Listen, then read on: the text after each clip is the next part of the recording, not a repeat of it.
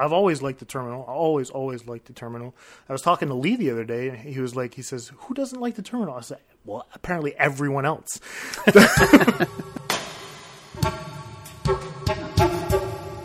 Whiskey, sorry to keep you waiting.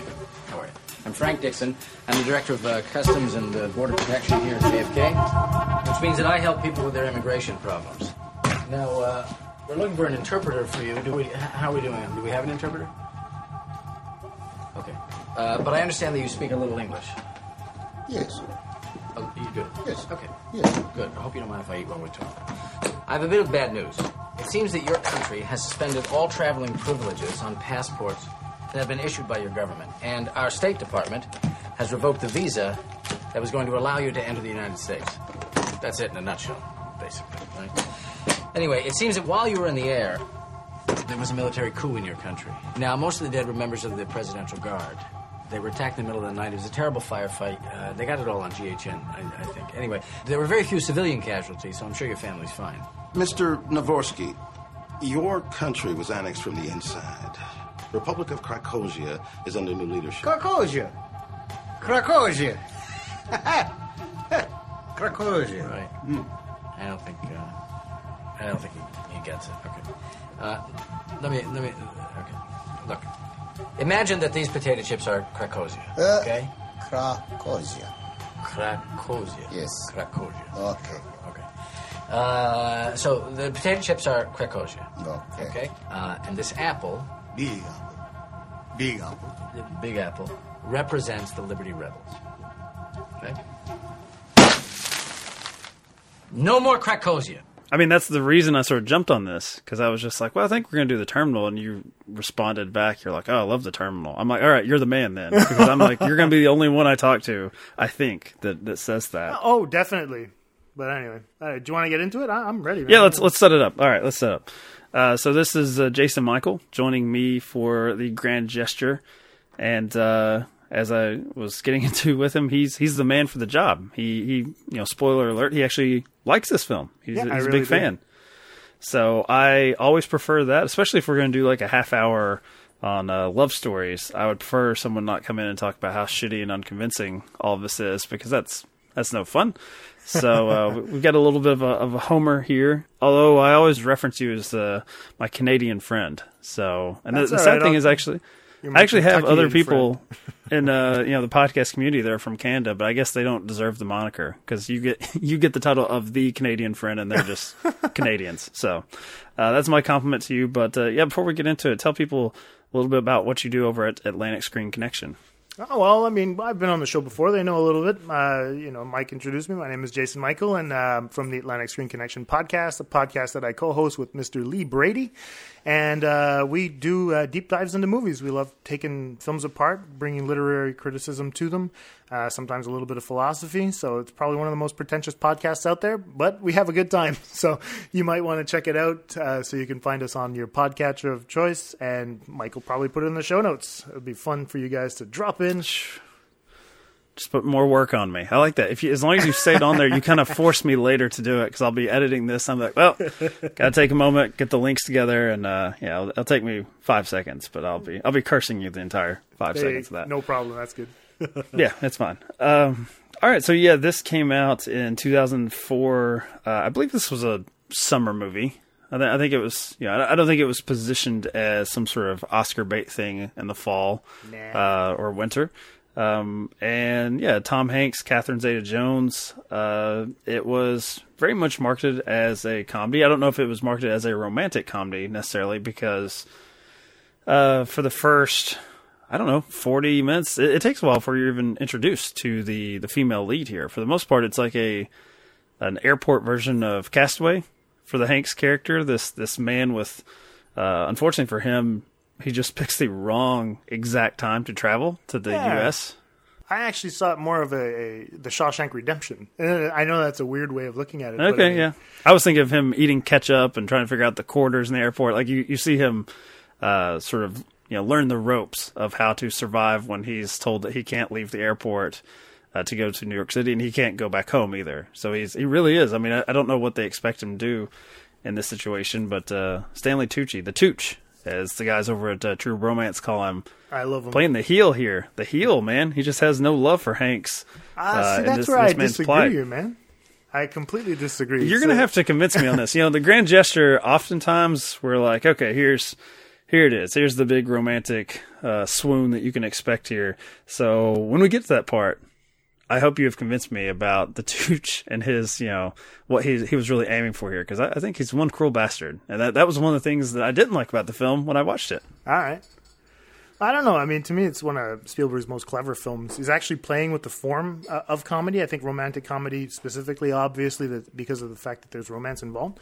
But to me, like I said, it was a little bit of the Shawshank, the idea that there's, the airport, to me anyway, feels like a prison, like everyone's in limbo. Everyone has a terminal of their own, if you will. If you look at all the characters, they're all seemingly waiting for something inside that space. And it kind of reminded me of like the forest in Shakespeare and fairy tales where like people get lost in the woods and then time is stopped, you know, and so they have to kind of make do with that place where they are at that moment in time, you know. So there's, you know, a little bit of danger, there's a little bit of magic, there's a little bit of enchantment, there's, you know, the airport itself is a little bit maze-like. You never really know where you're headed. You don't know which corridors actually connect, you know, a little bit of, everything seems to be unfamiliar. And also or which one is actually in use. You know, that comes into play. Yeah, that one's too, yeah. That was kind of cool. But I don't know, man. I mean, I think the funny part of The Terminal for me, you know, breaking it down, was that a lot of people, like if we're doing it for the grand gesture, you know, the meet cute, which one would you consider to be the meet cute? Normally, most people would say that it's the relationship between Tom Hanks and Catherine Zeta-Jones, you know, Victor and Amelia. Sure.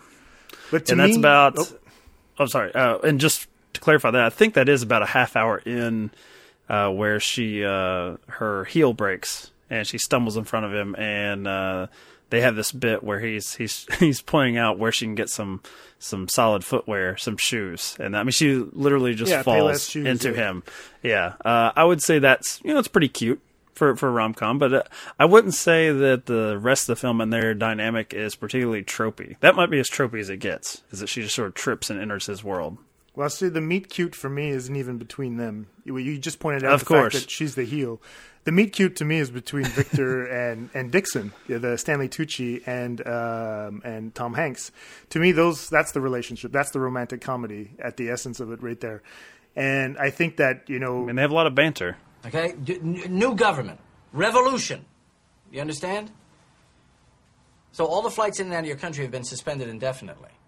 And the new government has sealed all the borders, which means that your passport and visa are no longer valid. So currently, you are a citizen of nowhere. Now, even if we could get you new papers, we couldn't process them until the United States recognizes your country's new diplomatic reclassification. Yeah, see, you don't qualify for asylum, refugee status, temporary protective status, humanitarian parole, or non-immigration work travel or diplomatic visas. You don't qualify for any of these things. You are, at this time, simply unacceptable. Unacceptable. Unacceptable. Unacceptable.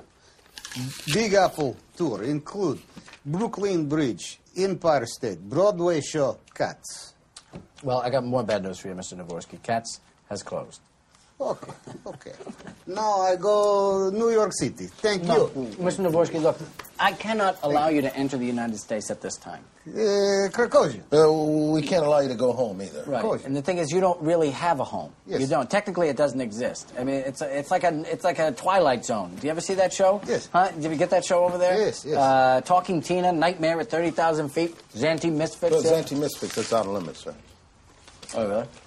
Was not important. Anyway, where do I buy the Nike shoes? They do, and I mean, but even the relationship, the way it started, is over food. You know, they have this kind of weird incident where Victor is trying to explain his situation to Dixon, and then you have the apple, and you have the bag of chips, and you know, it's just this weird incident. Normally, where you'd have the how could I put it, uncomfortable situation where, like you talked about earlier, when Catherine Zeta-Jones, you know, just falls into him. Well, in this case, you'd have Stanley Tucci actually pouring food onto him, not necessarily by accident. So that's kind of subverting a little bit of the weird tropes that you'd have in romantic comedies that are kind of happenstance, if you will. And so I always thought that the relationship between Victor and Dixon was the romantic comedy aspect, the idea that these two are going to be playing against each other in this relationship, and that the heel is actually Catherine Zeta-Jones, hence the fact that she actually breaks it. She's the one that's going to be interrupting the whole relationship between, she's the distraction, if you will, coming in to interrupt the relationship between Stanley Tucci and Tom Hanks. You know, and so I thought it was kind of fun to see that, you know, how Victor himself tries to stay faithful to Dixon, you know, when he has that camera hovering over, when Dixon says, okay, you kind of got to go now. You have to leave. This is the exit. I'm going to move the guards and all that.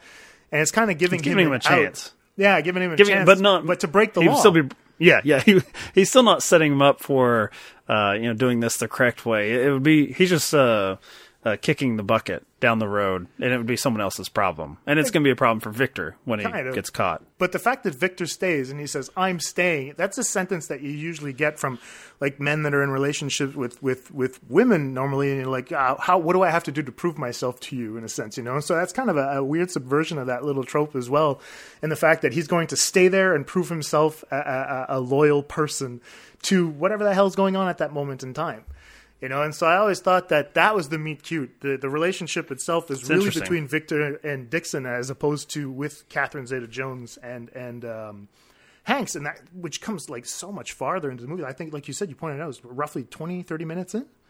I think it's at least 30 minutes because that's the only thing I made a note of, because thinking about this as a possible, you know, rom-com for this show, right. I was like, well, fuck me. Where's Catherine Zeta-Jones in this? I was like, good God. Maybe I've misremembered this. I did remember, you know, I pointed out I still don't like the Tooch here because he's like, you know, white-collar, middleman, reprehensible throughout most of the film as far as how he treats people. Now, I like the light touch that Spielberg has. You know, you even have the guy that he's going to be promoted into his position. This older man who does call him out on that. It's like, you know, hey, you have to treat people as people. There needs to be a bit of humanity to how you do this job. It is a numbers game, and it's about literally moving people in one direction, moving them in and out of this facility. But he's rough. He's a rough character. That the meet cute that you mentioned there, I also made a note of, you know, for someone that is old fashioned with his lunch that he's bringing to work with, like a huge, like almost, you know, pail, like old fashioned, which I think is cool. I like that, like little bit of you know, sort of character design and what they use as props, because it's like you can see this guy seeing himself as like a man out of step and out of time. Like he sees himself as someone of like old fashioned values as far as getting things done and doing things in a professional manner. Right. And Victor's the opposite of that. But on that lunch thing and that meet cute, when he uses the chips as a prop to explain to him the situation, it was a bit awkward. This fucking explodes, man. He takes the fist out, and I'm like, that was your lunch. Like, he actually slams the apple down, which to me is an interesting paradox. Why, like, when you look at the lunch itself, it actually shows both sides of who that character is. He'll have the junk potato chip bag, the fact that he can be fun, with the apple of the guy that's actually trying to be healthy and abide by whatever rules you have to do for feeding yourself in a very strict, rigid manner. They say an apple a day keeps the doctor away. And I thought that was interesting. You'll have Tucci that's going to throw the chips onto Victor, but at the same time, that is his lunch. You know, he would have probably liked to have that a little bit later in the day, but he keeps the apple intact. So it shows you a little bit of the character that guy has as well. And I understand what you're saying, but I thought that Tucci was actually charming in his way, because he's only trying to do good as doing a good job.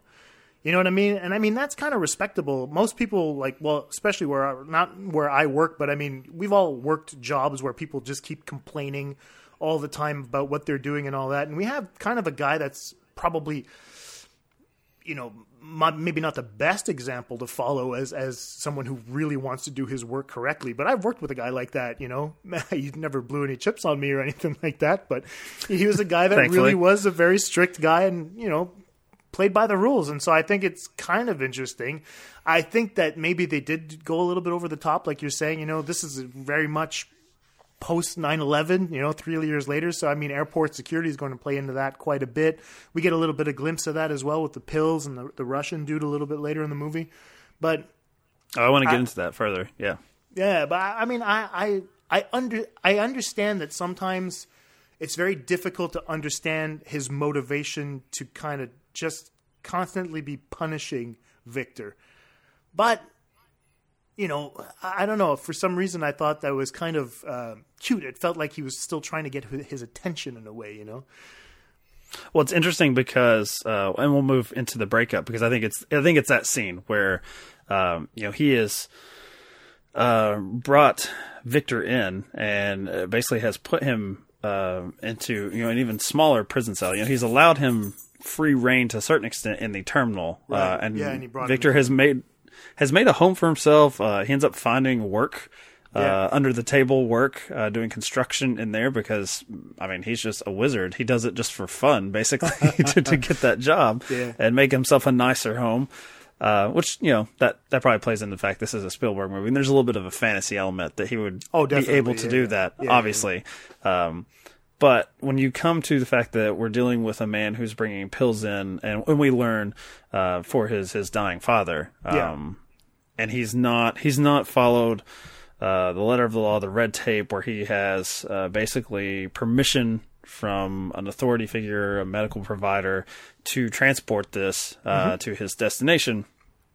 And it's one of those things where it's clear that this guy thought he was doing. I mean, he's certainly going to a lot of trouble to travel to get the appropriate, pills for his father. Right. And he doesn't understand, you know, why, because obviously there's a language barrier, there's a cultural barrier. Yep. So Victor is brought in, just to repeat back, you know, the rules to him. Basically just like Tucci just needs him there to just like tell him what I'm, you know, he's not going to change his mind. This is not, I'm not opening a dialogue for a conversation. I just want him to understand the rules that he's breaking. And I'm telling him no, like you tell him no for me. Right. I really like that scene. That one is also, you know, heavily dramatized because that's when you get to see Frank Dixon's character really, I guess, break bad in a way. He may have been sort of annoyed and perturbed with Victor's unwillingness to break the rules, right. That's what I love about the relationship is here's a guy that's so strict that can't find the humans that he's talking to can't find their own humanity when he's looking at him now. When you have a guy weeping from him, and what he's asking Victor to do is to break the rules. He's asking him to do something he would never do. Like he's such a stickler for the rules. And in that scene, Victor figures out the playbook. He figures out here's the workaround because he's had nothing but time to sort of try to figure out his situation and gives this man the out, therefore a goat. Yeah. I think it's a great scene. I could see though that this scene would really be like waving a red flag to the haters of the terminal because it really rides that line between sort of a cute outcome with Victor like doing the goat sounds and everything. Right. But for me, it's classic Spielberg. I think that scene is like, he gets right to like sort of the emotion and just like the decency of usually his lead characters. And of course you have Tom Hanks doing it. So I love that moment. That works. I completely agree with that. You know, I've heard people say that it was like overly dramatic. I mean, it takes a sharp right turn in terms of emotion and tone compared to what we've been. You know, it was very light when we were talking about Gupta or even Diego Luna's character throughout the movie, and even Zoe Saldana. There's a playfulness there, and when we get to that scene, you're like, oh my god, this became real very quick. These are probably incidents that happen. I have no idea. I can only speculate with regards to that. But yeah, especially post 9/11, as you said, probably people are put in a position where they would want to break the rules, but they're just fucking afraid. That's like, if I do anything outside the bounds of my job here, my mandate, then it's going to be on me if something else goes wrong, if I'm wrong in this situation. So I could definitely see people, you know, unable to see the person in front of them post 9/11 world. Yeah, definitely. And I agree with you that scene could actually be the potential breakup. But I also kind of saw it as, you know, Victor does kind of break the rules. You know what I mean? And I figured that to an extent that would be somewhat of a little bit of a grand gesture as well. And the fact that he was kind of trying to break the rules in order to please, I think, Dixon, because I think Dixon really wanted to push him to do that. But I think that the breakup comes from the fact that Dixon was like, you screwed me. You weren't supposed to break the rules. You were supposed to uphold. You were supposed to defend my point of view, and this is where the breakup comes in. So, yeah, I think that would be the clever way of looking at it. Very cool. Yeah, man. I don't know if there – I mean, if you're going to the standard romance here, I suppose the breakup with, like, Catherine Zeta-Jones' character, which, you know, it doesn't ever progress too far. And I actually do like that about the film. Yeah. I don't really think the relationship that Hanks has with her in this film has much of a third act. I think it has a first and second act, but it's pretty much that she just says no, like this is kind of my life, and I'm going to go back to it. I'm not going to leave this sort of comfort zone that I'm in, even if she does have complaints about it. Right. But as far as their situation, she does show him a kindness, and she continues to. She kind of uses her unhappiness with her situation to do one nice thing for him. I think she has a mini grand gesture for him. Oh, definitely. But their breakup is certainly, and it's over with pretty quickly, thankfully, is when she finds out that, this is something he's tried to tell her, that he lives in the airport, because he's always kind of saying, I'll be here. Yep. If you come back, I'll catch up with you. Of sorts. Yeah. Someone like her up in the air, like George Clooney or something. And she questions him, but I like the way it's handled in this film, where he quickly yet again just shows what a good guy he is. It's not like she runs away and then it's weeks go by and she's angry at him for weeks. It's like she asks him and he attempts to say, I tried to tell you, but let me show you in a way. I don't have the words for it, so I'm going to show you with something I've made just for you. Yeah, the Thousand Fountains. Oh, it's beautiful. How could you not? I mean, yeah, especially, as I said, Tom Hanks playing this part. How long are you going to stay mad at him when he builds that for you? My goodness. And then he's so angry that the water doesn't work right. He's stomping around. Damn it. I understand. I mean, the relationship between Victor and Amelia, to me, is incidental to the frustration that Amelia feels toward her romantic relationship, the one with the other guy. And I wouldn't say that she likes Victor in any romantic fashion, but that she kind of wishes the other dude was more like him.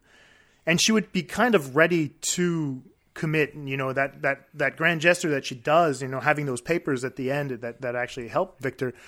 They don't really mean anything, because eventually the war ends in Krakozia, and he can actually Krakozia. Sorry, I have to pronounce it the way he does. But that's it. I mean, so I think that would be the if you look at any romantic comedy, that would be the I'll give you an example, from The Devil Wears Prada. You'll have Anne Hathaway's character that has her boyfriend, the baker, but then after that she goes off and meets with the blonde guy because he's a publisher and she could actually do that. I think Catherine Zeta-Jones is that blonde guy from The Mentalist, I think. In that kind of temptation, I don't remember what it is, if there's the term for it in romantic comedies. Is that the heel? No, is it, what is it? I think it's called the Michael, I think is what it's called. The temptation. Okay. Is always, of course. Yeah. It's my namesake, obviously. Not the Dave, good. Of course. But that's it. I think that Victor does want to please her, but he's trying to please everybody else. He has some sort of an infatuation for her as well. And he feels that he could probably open up to her, because they seem to be in this limbo together, where they're actually living in the airport, expecting something to happen, somewhere along the lines. But I really feel that, even the little, evening they spend together, that supper that they have, where Gupta's, playing with juggling and he's, spinning those plates and whatnot. That's the magical element I was talking about being in that suspended time where, nothing really goes forward, but eventually they have to go back to their realities. Victor has to go back to Dixon, and, Amelia has to go back to the guy at the top of the stairs, the one at the top of the escalator. So, life goes, life finds a way, but I mean, life goes back to normal for them anyway, in their context. Well, that's interesting. The suspended time element is almost a staple of rom-coms anyway, because you usually don't see too much of the real life, even if they, or romances in the workplace, where maybe you see, it's usually something in New York and they work in a magazine and they don't ever really seem to do shit. They're just sort of, they're at the office to talk about their relationships. That's all they do. They hang out with their buddies and talk about who they're sleeping with. But The Terminal, actually, I mean, that's part of the damn plot, is that if given the time, what would characters do if they had a timeout? And it seems like the Zeta-Jones character is saying, if she could just stop and breathe for 2 seconds, maybe she would be a completely different person. Mm-hmm. And Victor's someone that this has been forced upon him, but it doesn't seem like he really needed it that much. He was already, we learned at the end of the film that he was taking time out of his Yeah, he was taking time out of his normal life to complete something for his father. Right. Like, you know, it's very important to him. Yep. But it's something that he has made time to do. And it's like, it's not even a question. It's like, of course I would complete this. Like, and what I like about the ending is that, you know, we learn his father was a huge jazz fan. And I get the impression that Victor's not. Or Victor doesn't really know much about it other than what his father said. Mm-hmm. But like that scene where he goes, you know, to the jazz club finally when he's, and I'm skipping a little bit ahead past another grand gesture. But when he sits there, like, you know, he came just to get that signed and he's already like, you know, he's already sort of shaking that he's going to complete this task. But this guy, the sax player is like, well, just hang on a second. And it gives Victor a little bit of time to just enjoy what his father loved about jazz. I think it's a great scene. I love it. Beautiful scene, man. And it ends super well too. I won't get into exactly what I think, you know, cause the whole movie could act as a metaphor for something else, but we'll get into that a little bit later, but I agree. And I hadn't seen that, you know, the fact that he actually does sit down and take time in a place that where he can reminisce and think about what this meant to his dad. And he's, you know, he waited so much time in that terminal. What's, you know, 30 extra minutes to just bask in whatever, in the completion of his own task, you know, the idea that he's going to fulfill this promise that he made to his father. Yeah, that's great, man. I love that. Let's get to the grand gesture with your relationship because I like it better. Let's get to Dixon's grand gesture. Obviously with Victor is that he, you know, he does let him go. I mean, he attempts to, he does everything in his power to stop him. But at the very end, he has a chance to drag this out further. Yeah, and it's like he has a smile on his face that he's finally out of the terminal. Well, I always thought that was interesting because considering how far he has taken it as far as lining up the guards, everything, and he does seem angry that they are breaking the rules to allow Victor to leave finally. Yeah, because it's not. But then him. He stops. He doesn't get. But when he has a chance to chase him down, he smiles and is like, you know what, we've got work to do. We've got a lot of people coming through here. We got to take care of them. Yeah, and what's that sentence they usually that cheesy sentence they usually say is that if you love this person, then you can let them go. You know what I mean? Then you'll be able to let them go. And I think that Spielberg is literally playing on that. You know, the idea of taking that cheeseball sentence and saying, "Well, this is my version of that." You know, it's like he did love Victor to the point where he was like, "Okay, well, you know, our time together has come to an end. I have to let him go." And so I thought that was really, really great because Victor does try to buy. You know, they both have these little exchanges, sometimes over food. You know, Dixon offers him a sandwich at one point, you know, instead of blowing the chips all over him, like that weirdness at the beginning.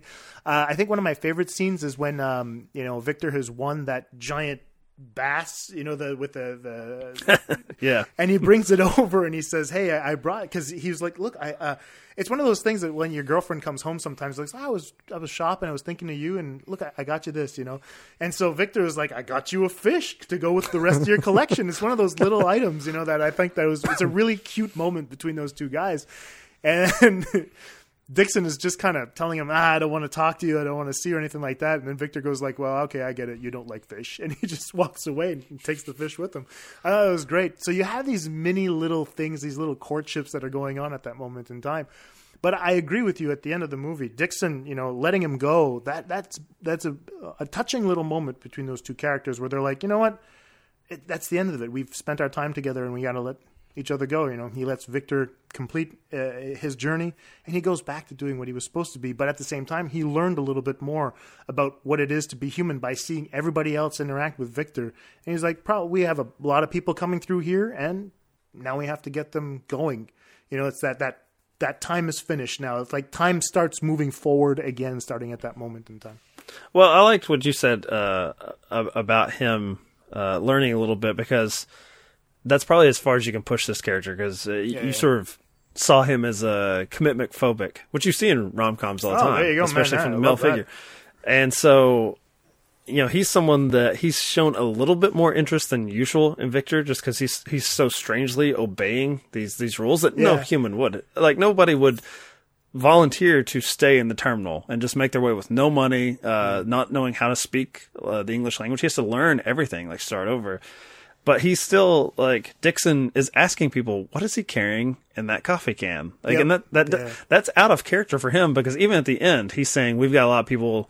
We've got to send them home." And for the most part, all he really cares about is them getting from A to B as seamlessly as possible. Yeah. He doesn't want to interrupt their lives. He doesn't want to know about who they are. And I like that he starts to develop. It's probably not only unprofessional, because I think the other workers look at this as very strange that he's watching Victor's movements, cameras. It's like, you have such a big picture thing where it's like, you know, you're moving all these people through New York City. Yeah. And yet you're focused on this one guy. And it's probably just really unhealthy for this guy who can't make that commitment on a personal level to people to become that fascinated with one individual. So I think there's also relief when he sees Victor fly away. Oh, that's as you a good said, point. Yeah, man. It's just like, okay, good. I can get back to myself, because that was unhealthy for me, because that's just not who I am, to be that focused on one single person. Yeah, I think, you're absolutely right. I think that, the cameras is something that I had picked up on as well. The fact that we're constantly watching these individuals. You have TVs and he's seeing what's going on at home. And then after that, you'll have the cameras moving around. Dixon is watching through there. You'll have the police or the security guards that are actually watching through there as well. And it becomes kind of this like strange little reality show, I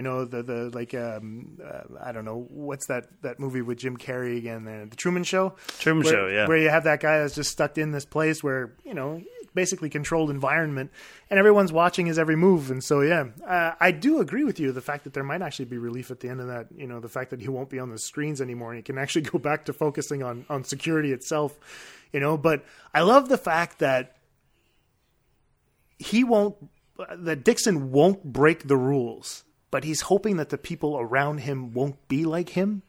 The fact that he's trying to impose that onto Victor is something that's kind of interesting, because even like, whenever we're growing up, you have that speech from our parents normally that we're going to say, well, I'm going to try to not repeat what my parents did to me, so I want you to try to do different things. And so I feel like he has this duty to kind of get Victor to, I don't know, just be something he's not, break the rules. Don't be like me, that's a little bit naive of me, obviously, because he just basically says throughout the movie, well, he'll be somebody else's problem. I don't know if there's part of me that doesn't believe that.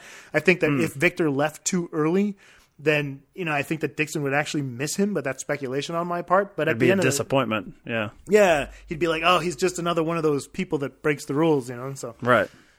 Yeah. He holds his own in this case. I think it's good.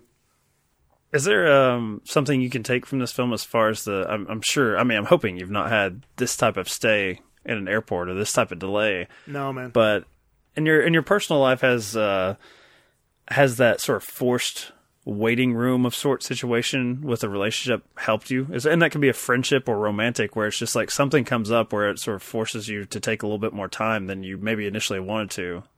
Has helped you?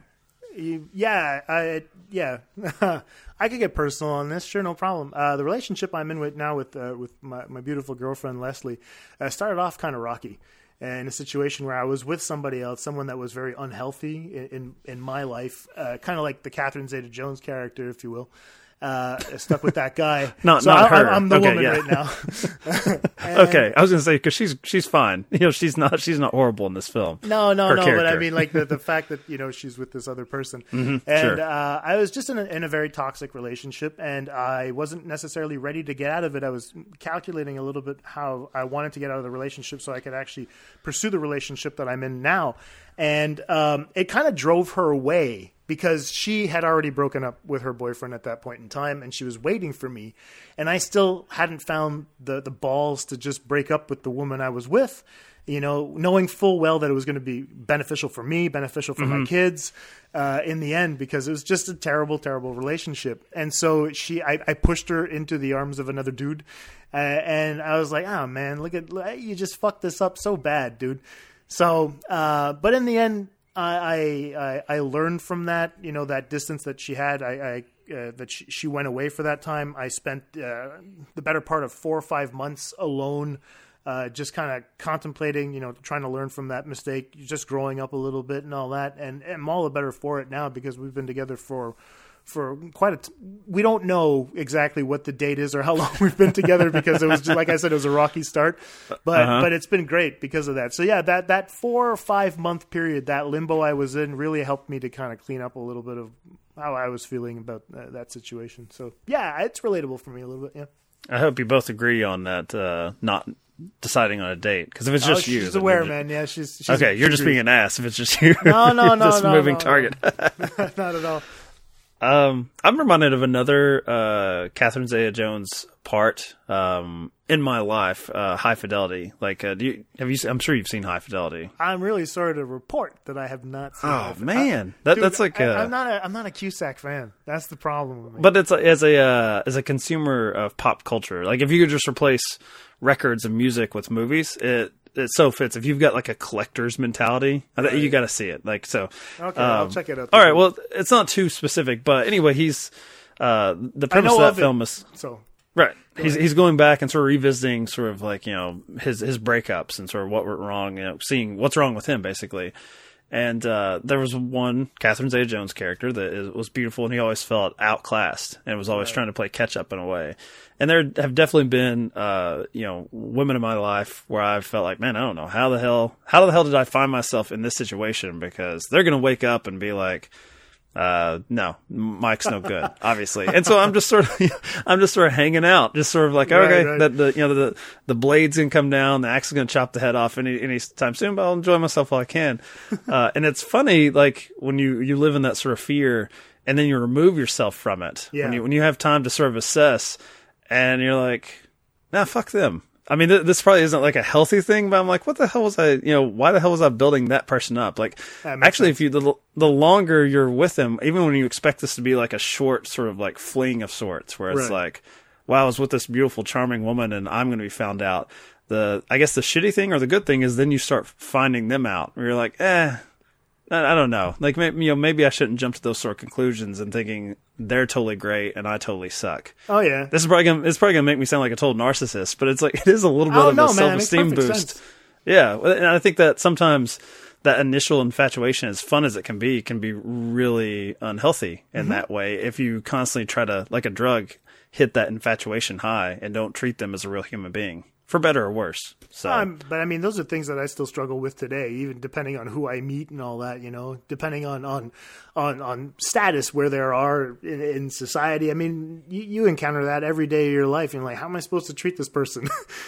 So, I mean, yeah, I think, when I get to my dad's age, I probably won't give a shit anymore. Dad's like going to be 62, so he'd probably be like, fuck that person, doesn't matter anymore. There is a certain comfort in being the cantankerous old man that hopefully I'll live long enough to become. I probably already am that. I think people already accuse me of having that sort of persona. But that's a facade, Mike. You softy. I'm a total softy. You know it. My friend, the Canadian, knows that, of course. You got anything else on the terminal, or do you want to wrap up and pimp out your show again? Oh man, I got a few other things I wanted to ask you about this. Sure, go ahead. To me, obviously communication is one of the main themes in the movie, and because Spielberg has gone on record many times saying that he had a little bit of an awkward relationship with his father, communication breakdown barriers and whatnot, and he wasn't necessarily that close with his dad. I always thought that it was interesting how The Terminal itself played into a little bit of that relationship with him kind of maybe making the promise to his father that he would live up to something. And the fact that, Krakozia isn't a real place, from what I've researched anyway, it's actually a fictional country. But I felt that kind of represented the familial unit that's normally there in Spielberg's films, and the idea of divorce, the idea that you're going to have these two civil wars clashing. One side would be the mother and the father, and not necessarily knowing where it is. And then you'll have Tom Hanks's character Victor, who's going to be the child in the middle of all that, gets kind of stuck between those two locations, whether or not he decides to side with one place or the other. In this case, would be with the father. I always thought that the film itself could be interpreted as the filmmaking process, is what I'm getting to. The idea that inside that terminal, you'll have it as sort of like a studio where Dixon is one of the head producers of the studio, and you'll have projects that are either greenlit or, they flat out get the red light, which would be Zoe Saldana's character. That's kind of like, giving that red stamp. Nope, not today. We don't like that idea. You're not going to be going through this. But then he finally gets that green stamp and he goes on to make those movies. And so I thought the little individual segments that you could have, the segment with Gupta explaining his life, as well, the fact that he's a wanted man. I think it's in India, wanting to go back to his family. The grand gesture that he does, by making the plane wait and all that.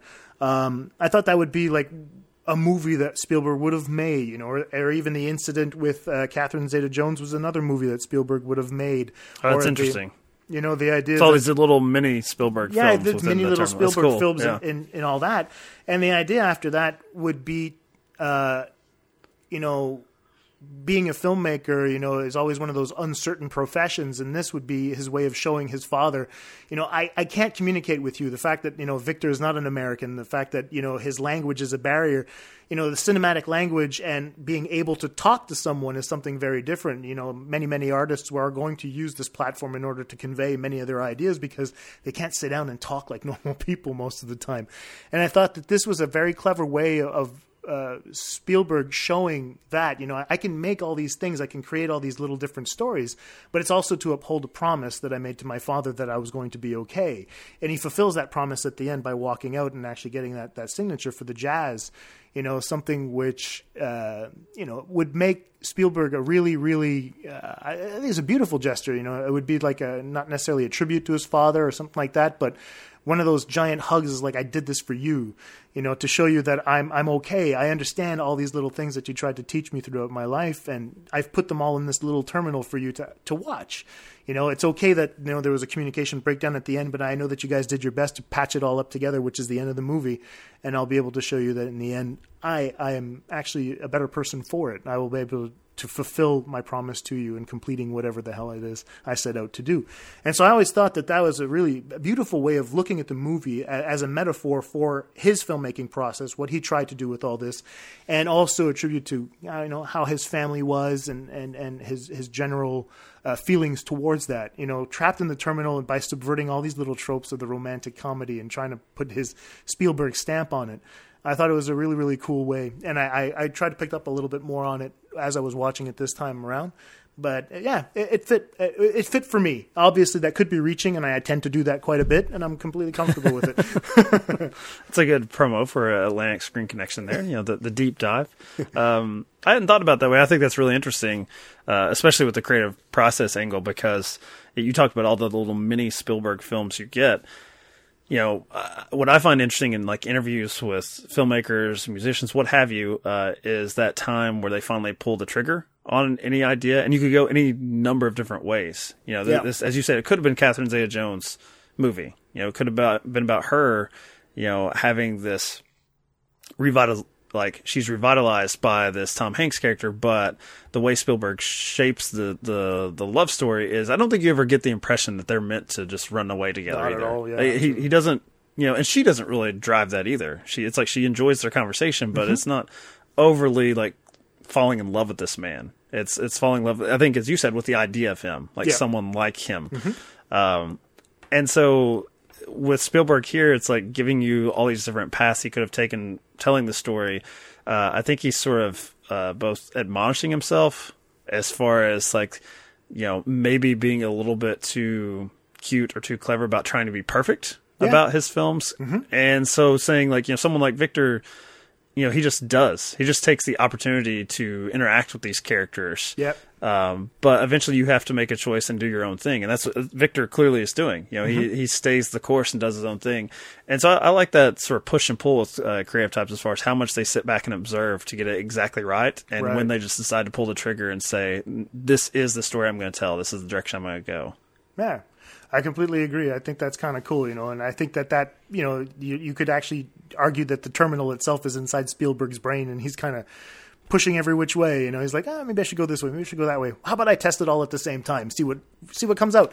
And I mean, the Terminal isn't a perfect film by any means. It is a very messy film, but it's a mess that's actually kind of fun to watch, in my opinion. Yeah, sure. I'm glad you were on this one for that, because otherwise I don't know how enthusiastic of the conversation I would have had with a guest. I probably would have got the patented "Why did you make me watch this?" which I've had more than a few times. Yeah. Okay. Yeah. Any what else? You have any other thoughts with the Terminal? I'm giving you just free rein to go. Well, I don't know. This may be the only opportunity. We haven't covered all the grand gestures that there were in the film. If you want to go through that, it is the grand gesture. There's so many. In particular with we haven't talked about Zoe Saldana's character and that sort of the blind date grand gesture, you know, that she has to take that leap that she's fallen in love with this man that she's never met just through the interactions, this intermediary that is the Victor character, Hanks coming and relaying this person that's pursuing her and wanting to know more about her, but is too scared to show himself. I don't know if he's too scared or if he actually sort of falls in love with this courtship. Because I don't think he's absolutely terrified. I think maybe initially he's nervous, as any man maybe would be approaching this woman who he admires to be very strong and, you know, very charming. I mean, let's bring it back to what you were talking about a little bit earlier. You know, putting someone up on a pedestal, like you were talking about a little bit earlier. I think that encapsulates that relationship very well. You know, what is she going to say? He can't necessarily walk up to her and say exactly how he feels, with the fear of being shut down. What does she do as a job? She shuts people down all day long. If he walks up to her, he might get that red stamp as well, you know? So you never know. He's going through an intermediary. And I think that's a good point, because her character probably needs a little bit more time to wait and gather information, because, as you said, she's always sort of, her job is red light or green light. Yeah. You know, the red stamp or the green. And so it's either just a yes or no without too much consideration.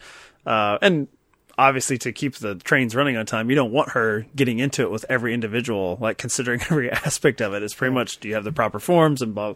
But yeah, that may have, like the Dixon character, maybe her profession is bleeding into her personal life as far as how she interacts with other humans. And so this becomes a fun bit of waiting for her as well, to figure out, like, who is this guy and why is he so into pursuing her? And of course, they've got the sort of nerd, the geek connection at the end, you know, And that's kind of fun, you know, the fact that this was shot in 2003, released in 2004, and Zoe Saldana is giving her the Spock salute. Yeah. And then, you know, 5 years later, there she is kissing Spock on screen in 2009. Sure. So I was like, that's kind of interesting. Maybe that's her thing. Yeah, maybe that's something she brought to the character. Yeah. I thought she was great in the movie, too. I mean, she really stood her own. I loved the interaction that she had with Hanks as well. And that's a beautiful grand gesture, you know. But the fact that he also proposes out of the blue, that's him taking his courage as well and saying, like, you know what, I'm just going to go for it. She seems to be okay with it. Let me just, you know, try my best to see what's going to happen.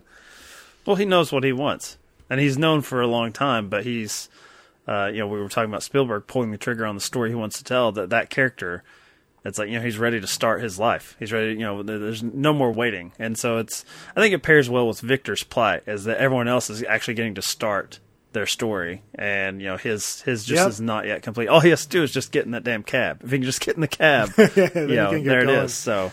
Yeah, that's good. Yeah, because, I mean, it's kind of funny because it feels like he needed to be there, like some sort of guardian angel, if you will, and kind of help them complete their stories, like you're saying. You know, the fact that they were able to get married, that closes that chapter. You know, the fact that Gupta actually goes home and confronts his own past, you know, that chapter closes there as well. Catherine Zeta-Jones, I think that she goes back to being what she normally did. I mean, that's what's hinted at the end of the movie, where the guy's still there and she kisses him. Dixon goes back to what he was doing as well. I was wondering if there was another character in there that needed like a closing, some sort of a chapter. The security guard that's there, the black guy who they're playing poker with. Does he stay there? Does he decide to go someplace else? I forgot about that. I think he stays there, but I think, you know, his is an unspoken, all the things that he's probably wanted to chime in on as far as how the Tooch has carried himself up to that point. You know, he's always in the background. Oh, not that guy. I'm not talking about that guy. That guy gives him the coat. I'm talking about the guy that Gupta plays poker with Diego Luna and the other guy, the guy that wears the cap. That sort of walks him up before he sort of crosses over. I think so, yeah. I'm not 100%. There's nothing I would have, you know, he's the guy who lights, you know, the candles. Right. So I don't know. He just eventually has to cross back over, you know, into his position. But I think the interesting thing with all the side characters is, you know, Hanks, Victor here is the stability of a wild card in their lives. Like he's, you know, he's always there, but they're all sort of wondering, you know, he could be the one element that changes every day in their life. He can, you know, whether he leaves or not, or what is he up to in the terminal? And, you know, he doesn't really fit into their day-to-day process of their lives. But I think everyone needs that. You need that one spark of possibility. And that's what he seems, I think that's why people open up to him, is that he represents sort of the possibility of change 'Cause, and it's always elusive to his character, but to them, it's just some new variable that's been introduced to their life. And is always, I mean, just the way he operates in the terminal, there's a new variable, either what he's building or what he's constructing or relationships he's forming. He's the catalyst for a lot of these things. But I think like Dixon, I think at a certain point you probably want that spark to go away. I don't know if you want your entire life to be in complete upheaval as far as what this one person could sort of force you to face. Oh, definitely. I agree. One of the things that I thought was actually kind of cool is that Spielberg didn't play too much on the American dream trope that usually is in the romantic comedies. You know, I feel like the interesting part of this is that you'll have, Gupta goes back home. He's not living the American dream at all. He's mopping floors and whatnot. You know, even Diego Luna's character and Zoe Saldana's character, they do get married, you know, so that's the symbolic ending of a comedy, usually when we're talking about Shakespeare. And I think that it's kind of interesting because they'll go on to possibly have their American dream, but it's not that. It's really about them and not necessarily what their future holds, you know. And Victor, that's the one thing. He doesn't come to the United States to have a better life, like you pointed out at the beginning of the show. It's actually kind of wonderful. He has a purpose, and once he's done, he'll just leave, you know. And normally that's not what happens whenever you have those movies where people are coming from the outside. It's because they want to make it, you know. Sure, could have been a very weird version of Scarface, you know, this time around. Well, I mean, he's just causing people throughout the city to fall in love with each other. You know, he's just there to. He's like to be Puck, man, in a Summer Night's Dream. Yeah, it's sort of a weird image with Hanks as Puck, especially in this this state. Maybe it was in the 80s when he was younger, but I think I'm good. I'm good, Terminal, man. So. No problem.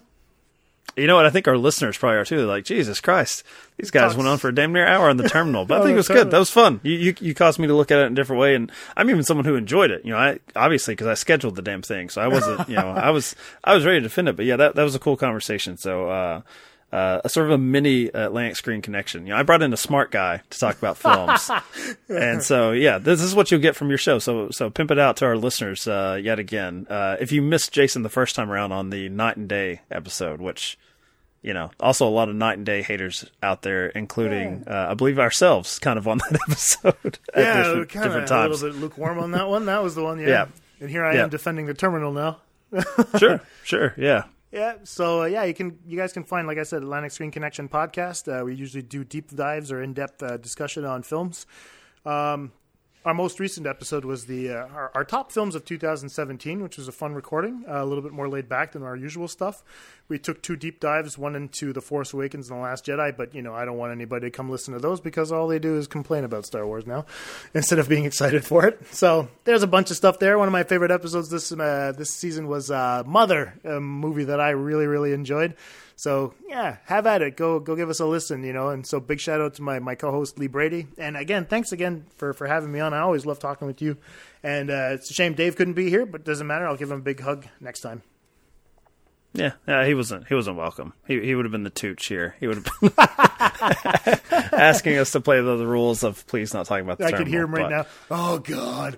Just in the corner over there. Yeah. That's interesting. On the Last Jedi episode, you're not referring people to because I have friends, and then there's a couple guys that I work with that were Last Jedi, maybe not haters, not in the sense like of the internet that you would see, but you know they had some issues with it, and they're like, I just don't know. You know, the more I think about it, I don't know if I like it as much as I initially did. Right. And so what I've done is I've taken their phones from them. And I've gone, and in both cases with the guys that I work with, I've had to download a podcast app for them. And I didn't actually download my show, like most people would, but I downloaded and had them subscribe to Atlantic Screen Connection and put the Last Jedi episode on there. That was how highly I thought of your all's take. So you had two random, you know, downloads from Kentucky, two guys that were I did like, see Kentucky show up in my stats. And the worst thing was they don't even use iPhones. So a couple of times I'm like, oh, what is this crap? What is the podcast app for Android? And I'm having to teach myself how to do it so I can put this on there. But they both came back and they're like, hey, that was a cool show. They're like, you know, so hopefully you did a Force Awakens episode. So they'll keep checking it out. But thanks, man. I think very highly of Atlantic Screen Connection. It's a great listen. It's definitely a deeper dive than what you get on the Grand Gesture. So that's why I invite Jason on to get a little bit of that on there. So we'll have to do it again soon. Very flattering. Thank you so much, man. Big hugs from Canada. And I guess a big hug to you, the listener, if you've made it through another episode of The Grand Gesture. If hugs don't do it for you, there could be some other, I guess, less pleasant social media interactions if you follow us on Twitter, Instagram, and Facebook at Grand Gesture Pod. We'd also appreciate a subscribe if you're not doing so already, if this is your first episode. If you're one of the legion of Canadian fans that our guest Jason Michael has, please do so through your pod player of choice. We are on Apple Podcasts and hosted on Podbean. As for next time, if you do stick around, and I do apologize, I believe the last episode I told my co-host Dave that Hellboy would be the episode sort of slotted in here, but we ran out of space on our Podbean account, so you got The Terminal, which I think it worked out. But if you would like to hear Hellboy, you can support us on Patreon. There's a link in the show notes, and you'll get access to all those episodes that we couldn't fit in this month's data plan. I promise you they will be upcoming releases and also some exclusives. So check that out in the show notes. But I promise you for the next one that it will be one of two episodes. That's best I can do. To celebrate the release of Blockers, we have chosen The Cable Guy, or for A Quiet Place, we're going to go with Your Sister's Sister, because it's always a good time to talk about Emily Blunt on screen. She is great. We are not, but she's going to help us out. Maybe. So stick with us, and you'll find out which film we talk about next on The Grand Gesture. Thanks.